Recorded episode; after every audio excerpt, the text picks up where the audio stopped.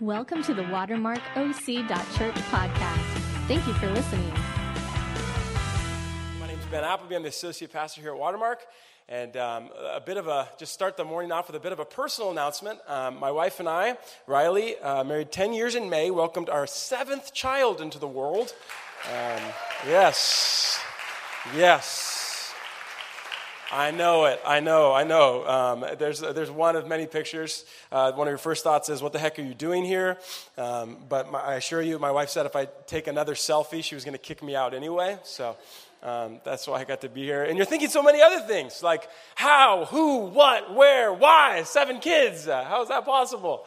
Um, and uh, that's kind of what we're going to talk about a little bit this morning. So, more on that later. Um, I think it's a worthy endeavor. I think it's a worthy thing, and we're going to talk about that. Uh, but this, this series, Why the Bible Matters, that's, that's really why we're here this morning, is to end this series. And, um, you know, we have this church value, which is to embed the Bible in everything. Embed the Bible in everything. It goes better. Trust me, and take the, the, the, Bible's word for it. It goes better when that thing is at the center of all that we do and all that we are. And so it's our goal to try and work that into everything. And so we work to do it a series. That's a good place to start. We believe that the Bible is the, the supernatural book, is the one and only supernatural book ever written. And we hope that as an outcome of this series, that, that you're being encouraged to, to drive that value deeper into your daily life, your family life, your personal practice, to open that thing up and see what it has to say for your life, just to see what God, see what the Holy Spirit might do.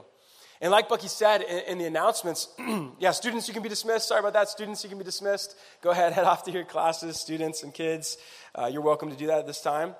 But if you missed the message last weekend, this is seriously, I'm going to use the word imperative. It is imperative that you go online and you check out the podcast from last weekend. Bucky was up here, gave a wonderful message, and the rest of the elder board joined him as they announced this new mission and vision statement. They talked about this vision statement. That's a big deal. That's kind of a big deal because the vision is the preferred future that, that represents our unique community the unique vision that God gave Bucky and, and the elder team together. They wrestled together and came through on the other side with unity around where they see this community going and what uniquely they picture we are, what God has put Watermark on the planet to be about and what to be known for. It's up on the wall to your right. It's a little dark right now, but um, that's the vision and mission statement. If you didn't get one, we have uh, bookmarks that you can be praying over. But one of the words that sticks out from that vision statement is this idea of generational. We want to build a generational community. See, every single word in that vision statement is particular to us. It's no accident, it's not random selection, it's very particular to us. And that word generational is, is a personal um, favorite of mine, a personal conviction, not just personally in my biological family as we try and build this big generation, but as a church, we want to see the generations come together, young and old. We actually want to build a bridge between the two. We don't want to see one or the other get pushed out. We want to see the two of them flourish together in community, which is a pretty radical, unique vision, by the way. A lot of people are content just to, to grow old and, and be mature, and a lot of others say, no, we'll forsake all of that, and we just need to reach 20 somethings and millennials. We don't want to live in either of those camps. We want to bridge them at Watermark. And you know, it's so cool about that is it fits perfectly in what we were going to preach on this weekend because we're talking about this passage from the Old Testament uh, that is all about generational promises. And that's kind of my big idea for this morning. Uh, it's going to be on the screen now, hopefully. Let's, let's see here. My one big idea Shema. Shema is this old Hebrew word, but here's my big idea God is God. That's my one point. God is God now go grab someone and make sure they know it. Now go grab someone in the next generation, whether you're a biological kid or you know what, you don't have kids yet, great, adopt a kid.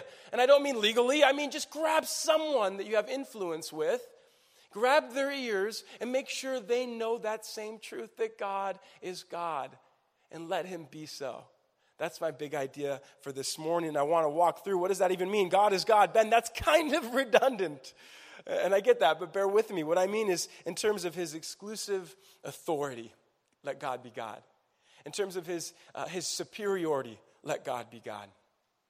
How about this one? In terms of his total ownership over our lives, my life, your life, and all that it is, total ownership, that's letting God be God.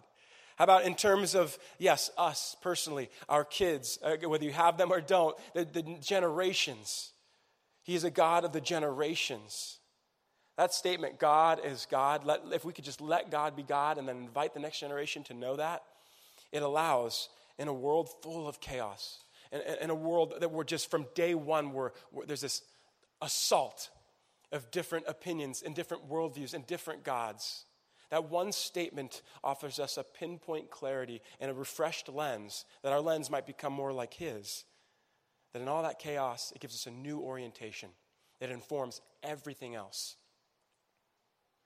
And uh, the Old Testament calls that Shema. There's this great reference that we're going to get into. I'm going to explain it all. But first, I want to ask you a question. What was one word, what was one word or phrase that your parents would say to you when they would put you to bed? Oh, okay, uh, you can remember that. Everyone in the room can remember that. But if you have kids, what's one word or phrase that you say to your kids every night when you're putting them to bed, right? There's a few classics, okay? Uh, sleep tight, good night, uh, sweet dreams. Just shut up and go to sleep. Okay, that's one of them. Uh, I don't use that one at all. I'm sure you guys don't either. Um, see you in the morning. Um, how about I love you? That's, that's good. That's a steady one. Um, we've all used one of the other, right? And sometimes we've been at a loss. But you see, the ancient Jews, they had, uh, and some of the modern ones, by the way, had a higher view of bedtime routine than we do today. Had a much higher view. Every night, every night, and every morning, actually, they would speak one word, one awe inspiring and powerful word over their kids. Not just once, but twice a day they would speak it. And it's this thing called Shema. Say Shema. Shema. One more time. Say Shema. Shema. Say it like you speak Hebrew, okay? Like you're fluent. Shema. Good. A couple of you went all in on that, and I'm really proud of you this morning. The Shema, it represents three distinct passages from the Old Testament. We're going to start in Deuteronomy 6. If you have your Bibles, your print Bibles, or your, your Bible app on your phone, you can go ahead and open them up. Again, if that's one outcome of this series, that you opened your Bible, let God be praised. He is good. Because you open your Bible for the first time, or second time, or fifth time in the new year, which is great. So you can open that up. We're going to be in Deuteronomy 6, verse 4. Okay, I'm going to put it on the screen for those of you who don't have it, but um, here's what it says It says, Listen, O Israel. Let's just stop right there. yeah, I know already. Let's just stop right there. That one word that would change history for now and all eternity. Listen. Listen, hear. That's actually the literal translation. That word you just repeated three times, Shema, that's what it means. Listen or hear. Hear, O Israel, the Lord our God. The Lord our God is one. Our Lord is God, He is one. Hear. Listen.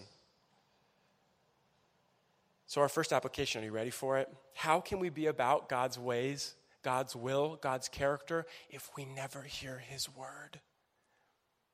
Say it again. How can we be about His will for our lives? Everyone in this room, if I asked, would you ever wonder God's will, where you should go, to the right, to the left, what's your direction, what's your future?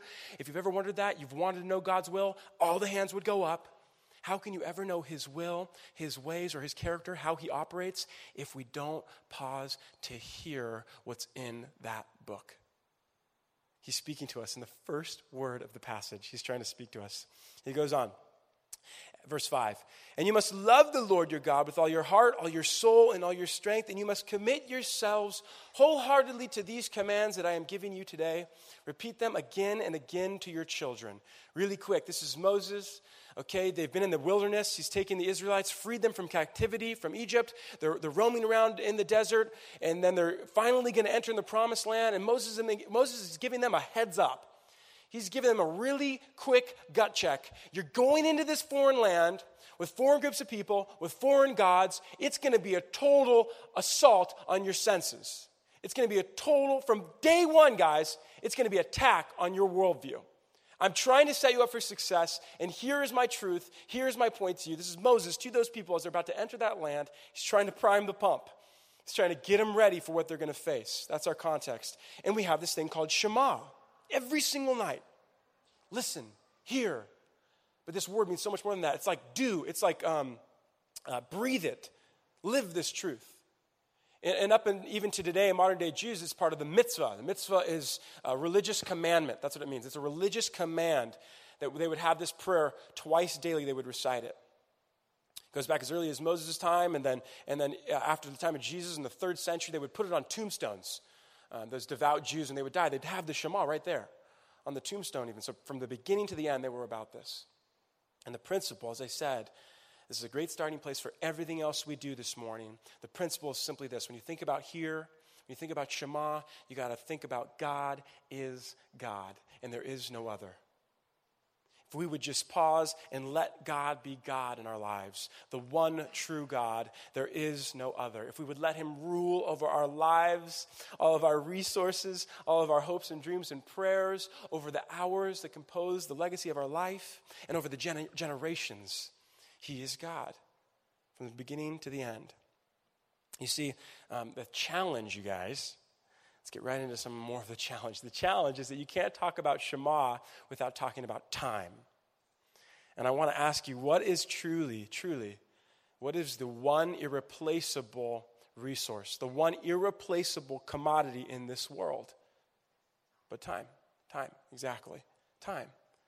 And when it comes to the Word of God and in your lives, in your kids' lives, whoever it is that you can grab and you can get their ears, you have kids or you don't, when it comes to that influence, how big a deal is time? Just how big a deal is that time? See, I believe that time is the ultimate measure of your life's devotion and legacy. Just pause. And I don't just create this slide just because it sounds cool. Look at this slide. Time is the ultimate measure of your life's devotion and legacy. You guys, we'll make all sorts of investments in our life, all sorts of investment with, with physical dollars, with tangible stuff. But what we do with our time has perhaps the most powerful compounding interest and definitely cannot be gotten back once expended. That's how powerful this principle is of time. When people come to your service and the celebration of life, when you've passed and they're there at your funeral, the things that they say will be motivated by the time spent. Most likely, the grand chorus of those words and things that people say about your life will be about the hours put in.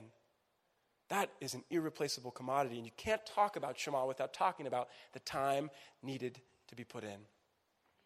And for a lot of this passage, he's talking to, he says, kids, so kids, your children, your children's children. So who's the audience? The parents. And if you ask parents, 100 out of 100, if you ask any parent, believer or non believer, if you ask them that simple question, would you like to become a better parent? Would you like to be a better parent? 100 out of 100 will raise their hands and say yes. And yet there's this challenge, not just of the time, but of the how. Well, how should we do it? I wish I had a system. I wish I had a plan. Ben, isn't there a great book you can read? I do, in fact, have a book I'd like to reference. It's called the Bible.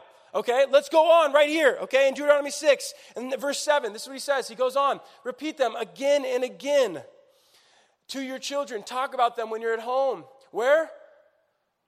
Where? Home. And when you are on the road, where? On the road, on the road. And when you're going to bed, where? A Bed. And when you're getting up, when? Awesome. Okay, we have 15% of people filing in. Great job. Tie them to your hands, wear them on your forehead as reminders, write them on your doorposts of your house and on your gates. That sounds like a pretty awesome system. That sounds like the natural rhythms of life 1500 years ago and this year, 2018. How freaking cool is that that the Word of God still stands today? There's application right now for the life that you're living. Moses, this old crusty dude from 1500 years ago, got it, and it still works. And that's the insight and the wisdom of God who breathed this book. He knew that we were still going to have opportunities with our kids in our home. We were going to have opportunities at home, on the road, going to bed, and waking up. Has anything changed in those 1500 years? Yeah, okay, maybe some technology, some stuff here and there, but those opportunities, the system, the rhythms of life, they're still there. They're right there. So, the principle, you guys, and this is the task of parenthood. I, again, I just want you to apply it. If you don't have biological kids yet, great. We were suggesting you can adopt a kid, grab someone, adopt a kid. Okay, whoever that is, someone in your office, someone in your community, someone in a school nearby you, some student who's across the hall right now, one of the kids who's across the hall right now. Go ahead and grab one.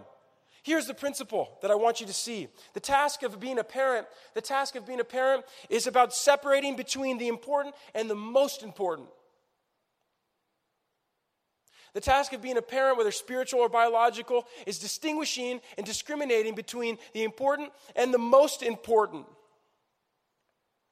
Understand how critical that is. There's lots of different ways to capture this quote, but one, guy says it best. He, he's talking about um, organizations and how they're, how they're, um, you know, how they can be healthy, and he uses the term "good to great." He says, "Good is often the enemy of great. Good is the enemy of great because we'll settle and we'll sacrifice. We'll just kind of we get in that that mode of it's it's good enough." And so, therefore, we may never experience great. You could say the same thing right here that if we only settle for important, the rush, the hustle and bustle, what the world says we need to do, what the culture says we need to do, the sports teams, the schools, all of their measures for success, if we just only ever settle for important, then important will become the enemy of the most important. You parents in the room know what I'm talking about. You've experienced this in your lives. The important will be the enemy and the adversary of the most important. Another author gives a helpful, helpful tip here. This is from a book, and there's going to be books, you guys. We have this event after service, the chili cook off. It's going to be in that room, the big youth room after service. And Robin, who's our children's pastor, she's put a table out with all kinds of resources books you can read with kids, books you can read for yourself to get educated. They're awesome. I sponsor every single one of them. And one of the authors, um, he said this. He said that, that we often fail to teach our children, not just because we lack understanding of what needs to be taught but because we don't take the time to plan to teach. Periodically, we feel guilty that our children are growing up so fast, but then we never sit down for 15 minutes and plan a strategy to take another 10 minutes a day to teach them the most important truths in the world. Does that sound like anyone in the room? Does anyone else feel the same way? I know I do. Feel the same way. They're growing up. Oh my God, there goes my six year old. He doesn't fit in my lap the same way anymore. Am I missing the opportunity with him? Am I just letting it fly by me? And yet, that's not what hit me the most. That last line is what struck me between the eyes. Take 10 minutes a day to teach them what? The most important truths in the world. That is what we're suggesting, by the way, right? If you're new at a church, I, that'd be an insight for you. We're suggesting that the truth of God as God is one of the most premier things that we ever get instructed by the Bible. And yet, so most of you who are believers in this room, that is what we're suggesting, that it is the most important. We're suggesting that this is the most important truth in the world. If we believe that, everything else would fall to the wayside. We would have a very clear picture of the difference between important and most important, wouldn't we? We've said that. We've suggested that. By saying yes to Jesus and saying yes to the Word of God, we've suggested that that is the most important truth in the world. And so just take that one piece God is God. I don't care if your kids are teenagers or, or young adults or they're three, four, five, and six year olds like mine are. Um, I'll give you an example of how I start with that one truth with them. That if my kids, just my even young ones, could understand God is God, and I have someone to thank for that. His name's Kenny Nita.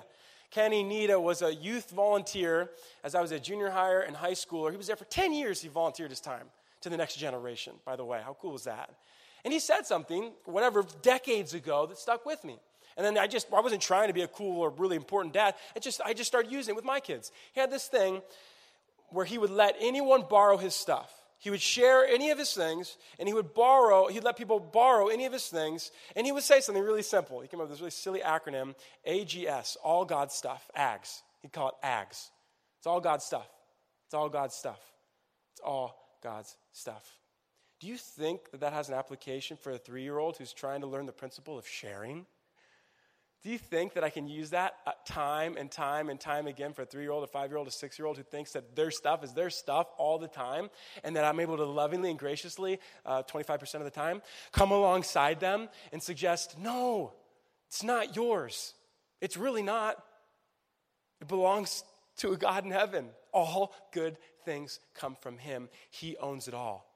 In other words, let God be God, Levi, my little six year old. Let God be God, Shepherd, my little three year old. Let God be God right there in that moment. Even as a three year old, they can understand, let God be God.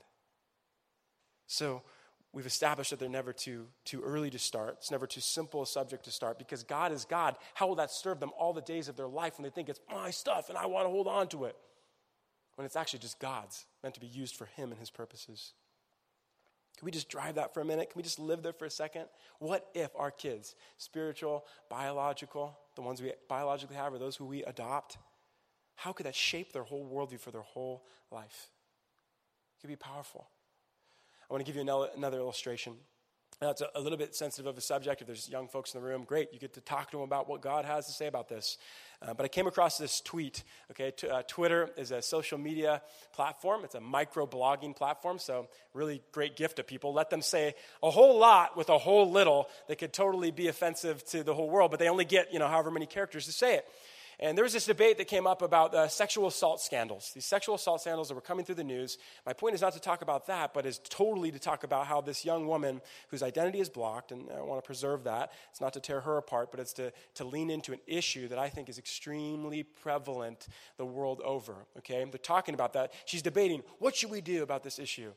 And, and, and, and, let's see, this is what she says. She says, uh, consent training, rehab for sexual assault predators specifically, j- just a lot of reading and talking. I don't know. And she goes on to say, I can't read over there, so I'm going to read over here. I don't have the answers. Thing is, I really don't think any of us do. Our society has blocked the answers. We need to break that blockade down. I don't have the answers. And no one has the answers. Really? No one has the answers? And here's what I want you to think about because all of us are tired. Our calendars are maxed out. But, but what I want to urge you is that, that isn't it worth it to have your child or to have someone in the next generation say something different? To have them adopt a different type of narrative? Where they don't feel the pressure to just say, nobody knows, because they don't want to offend anyone with an exclusive truth, which is what we believe the Bible is. That's what we believe the Word of God is, is an absolutely authoritative, exclusive truth. In the world where we say, no, everyone could have the right answer. Actually, that's, that's equally offensive because then no one's right. If everyone's right, no one's right. That's, the, that's what um, relativ- relativism is. This is a high level philosophical term, relativism. It means that just everything's equal. All good ideas are good. All worldviews lead to heaven. They're all probably right.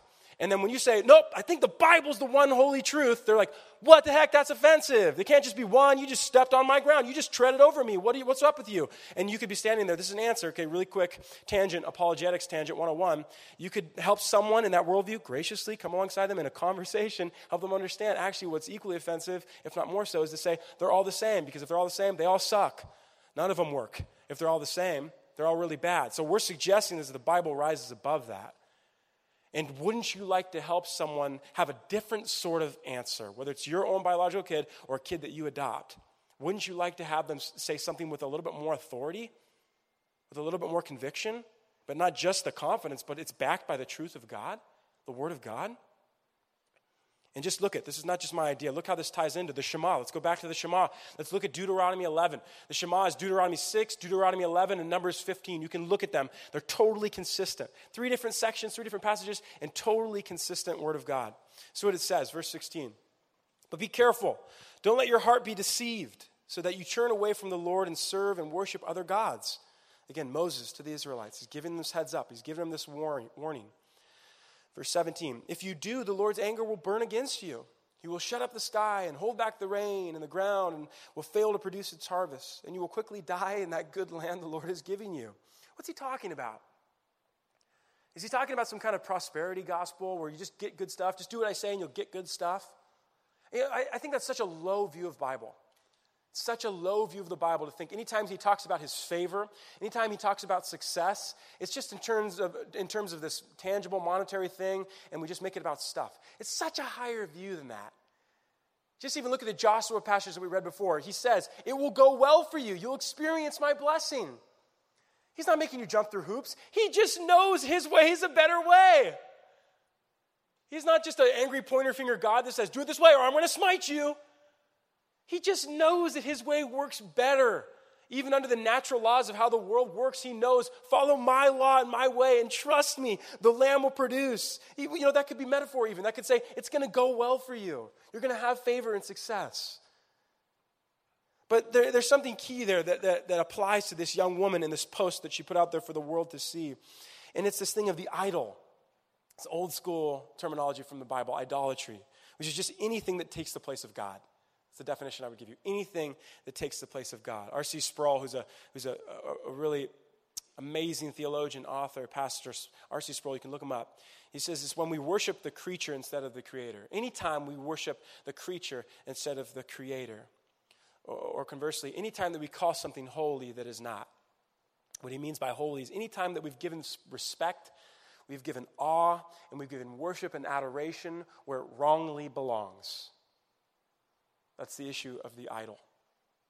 You see, Moses and the Israelites were fixing to enter into this promised land, a land of innumerable idols.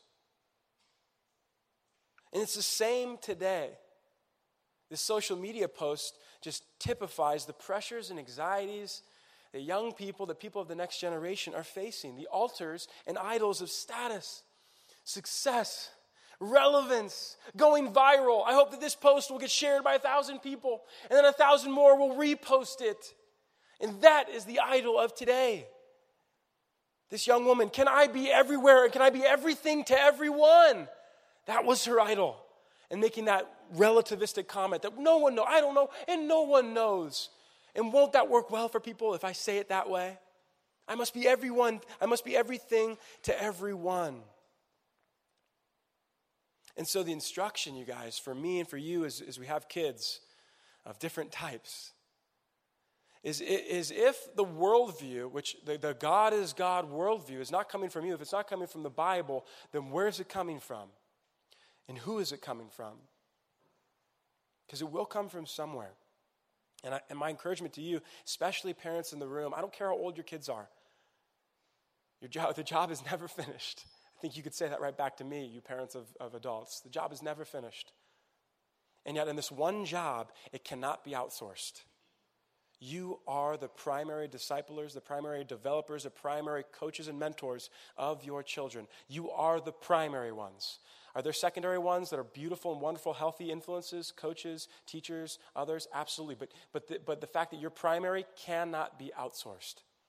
You know one of the places it can't be outsourced to? The church. It can't be the church's responsibility to be the primary disciplers of your kids either. That's an often misunderstood reality about what the church exists to do. Here at Watermark, I'll tell you that's our value. Our value is not to be the primary disciples of your kids, it's to be the primary disciples of you so that you can develop and coach and mentor your kids. That is our best aim.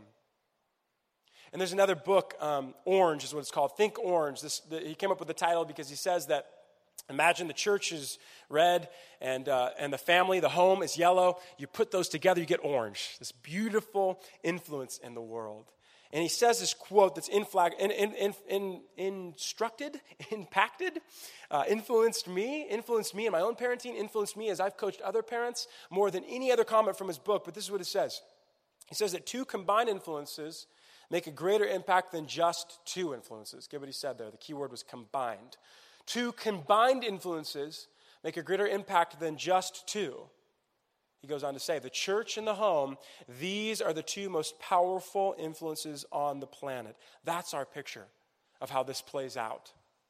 About how we, as, as the church leadership, church staff, partner with parents, children's, uh, children's church, okay, the children's ministry. That's Robin's vision for what she's doing. Yes, to create an experience for an hour and 15 on Sunday morning so you can come and worship mostly and to help train and equip you, the parent, to be able to be the primary disciplers in your kids' lives. That's the whole objective of the church. That's how we view it at Watermark, is to grow and develop you as the parents.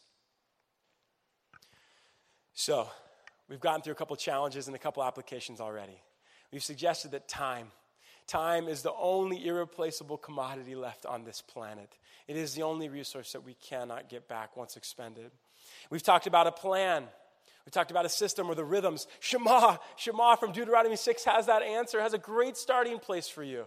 Even five minutes that you could get on the way in the car, five minutes at night, five minutes when you rise in the morning. Has a great plan. We've talked about pl- we've talked about time that it can no longer be an excuse. We've talked about plan that you have at least a starting place to begin.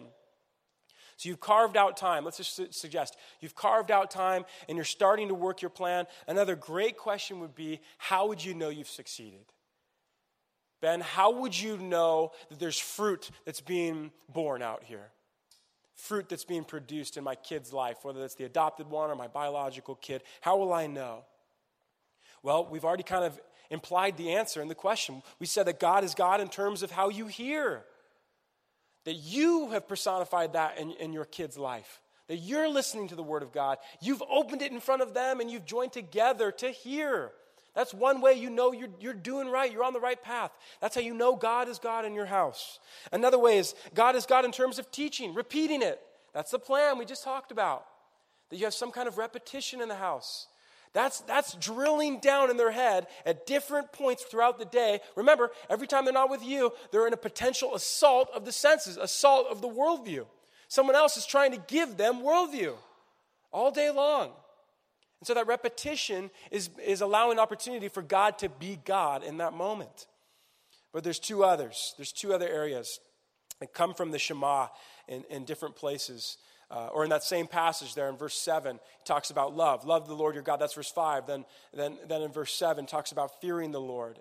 That's in, that's in um, chapter 11. So Deuteronomy chapter 11. We talked about chapter 6. Chapter 11 talks about fear the Lord only and serve him. This is the breakdown what we've talked about. This is what we've covered. Here, here. Make God God in the way that you hear. Make God God in the way you repeat. Make God God in the way that you love and the way that you fear. And that's how we're going to land this plane today. That's how I want to finish today. That's how you'll know you're succeeding in your household and with those that you have influence with. And there's this tremendous example of this story. It comes from Mark 4. It comes from Mark 4.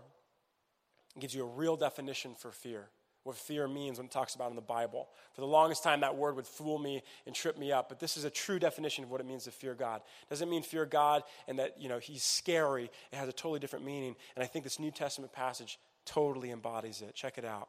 It's a common story. Verse 7, 37 in Mark 4. But soon a fierce storm came up. High waves were breaking into the boat, and it began to fill with water. Jesus was sleeping at the back of the boat with his head on a cushion. The disciples woke him up, shouting, Teacher, don't you even care that we're all going to die? Verse 39. When Jesus woke up, he rebuked the wind and said to the waves, Silence, be still. Suddenly the wind stopped and there was a great calm. Then he asked them, Why are you afraid? Do you still have no faith? Verse 41. Disciples were absolutely terrified. Who's this man? They asked each other. Even the wind and the waves obey. You thought they were scared when, when their lives were on the line. Notice what it says. They went from scared to terrified that the living God was in the boat with them. That's fear. That's biblical fear. A reverence, an adoration, an awe, a heaviness, a, a total and complete leveling of God's presence. That's a true definition of fear. They're in the boat and they're terrified, they're, they're scared for their lives, that their life might end. They might go overboard and they might have to swim harsh against the tides. And yet God becomes God in that moment, in that boat. And now they really feel like the seams of their whole body is going to tear apart because they're that close to the living God in that moment. How will you know if you succeeded in your home or with the kids you have influence with? They will have that healthy reverence for God and know how close and personal He is. And you see, what about that love? What about that love? Love the Lord your God with all your heart and mind and strength. You see, God having, having God in his proper place, letting God be God, gives us a proper orientation for what it means for you, whether you have kids yet or not, and what it means for your kids then you may have the most complete picture of love in the whole world. You see, as the band comes up, I want to talk about this love and fear piece. Um, do our kids, does the next generation understand that God being God means they're radically engulfed by his fear and his love? Does that young woman on Twitter understand that? Does the child right across the hall in this room right now understand that? Do the teenagers in this junior high room right across the hall, do they understand that? Do the 2,000 kids who are in foster care right now in need of a home in ages of 3, 5, 6, 15, in danger of aging out, do they understand that fear and love? The 19 year old man who's living on the street, who was in the office with us just three or four days ago, does he understand that? That that fear and love of a holy God is available to them. Does the kid, does the child, the 15 year old, just a, really a child, the 15 year old student from Corona Del Mar High School who uh, a couple weeks ago ended his life and rocked the whole community, infected so many even here, did he know? Did he know that he was engulfed with that same loving, ferocious love, that same ferocious, reverent fear? Well, he left a couple letters this young man did. You know how many times in those letters he referenced the success? The success that was caving in on him, the standard that was set before him. He talked specifically about a class. He talked specifically about how if you don't get the grade, it's like a game ender. Life is over. So why, why not just end it? Because I can't handle this pressure and this anxiety and this, this battle for success any longer. Guys, I'm here to tell you I get the privilege and the honor to remind you that of all those kids I just mentioned, the young woman there, the kids across the hall, this young man, the students that I worked with for years, the students that are here right now every midweek and every weekend are in the boat right now with waves crashing over the bow. They feel like they're going to end any moment. The pressures and anxieties and fears and weights and burdens that are upon them are like never before. They're having to grow up so fast. If you think that your time is done and that you have nothing left to give to either your biological kids or the kid that you might adopt, I'm just here to remind you, I'm here to signal the clarion call that your work is not done. Please join us. Please join us as you consider, you prayerfully consider who God might be nudging you to build into. And to make sure they know that the God of heaven and earth is right there in the boat. He's right there on the pillow beside them. That picture was meant to serve us for generations to come. It's the same God. I tell you why I think a big family vision is, is worth it. I think a big family vision, not that we could have designed it this way, not that we could have written this story, that my wife and I said yes to foster care and adoption, and God just gave us some babies that needed a home by His own design. We didn't just have a grand plan, have seven kids. So, how can you even write that? We didn't know that. And yet, that's the story that God is writing. And, though I'm going to fall on my face nine times out of ten, I want you to understand there's, there's, a, there's a passage in the Psalms. I think it's Psalm 127. I'm not going to get it right, but he talks about blessed is a man with many kids. He's like a warrior. He's like a warrior with a, with a full quiver, the quiver being the receptacle for arrows. Blessed is that man with a, with a basket full of arrows. And my objective, though I'm going to fall on my face nine times out of ten with my kids, given the stories of the students I know, given the stories of this young man from a couple weeks ago, given the story from this woman who's on the screen, given all those stories, I want to make sure that I spend every minute of my life ensuring that my seven kids understand that I don't care how successful they are, though that's a good thing. I don't care how pretty they are. I don't care how accomplished they are. I don't care how much money they make. I don't care about any of those things. I just want to make sure that they're a sharp enough arrow sent into the world to show other people that fear and love of God. That's all I'm put on this planet to do. That's my destiny. I have a great calling of working in a church and working with people. I love those things. That's just my calling. That's not my destiny. My destiny is to ensure that those seven kids get the best repeated opportunities at hearing that truth that there's an awesome God that they can learn to revere and who loves them with a reckless love. He's in the boat with them right now. That's all I need to do.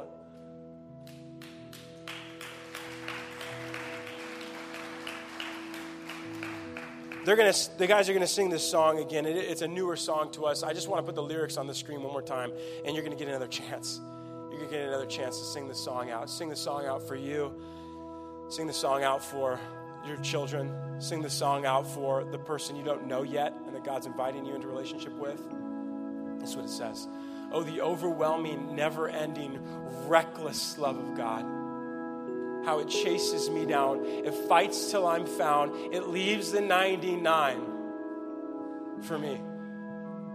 I couldn't earn it. I, I don't deserve it still. You give yourself away. Oh, the overwhelming, the never ending, reckless love of God. Awesome. Totally unique and absolute love of God.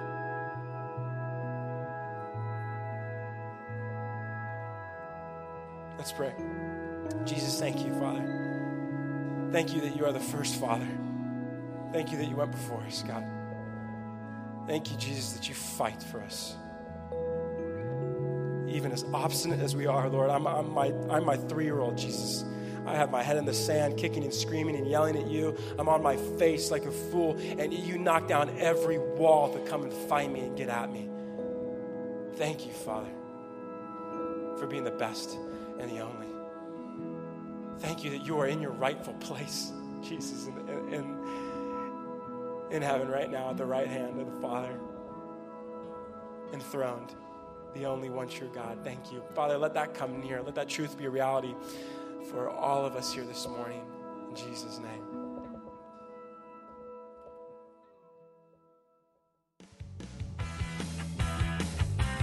To find out more about us, go online to watermarkoc.church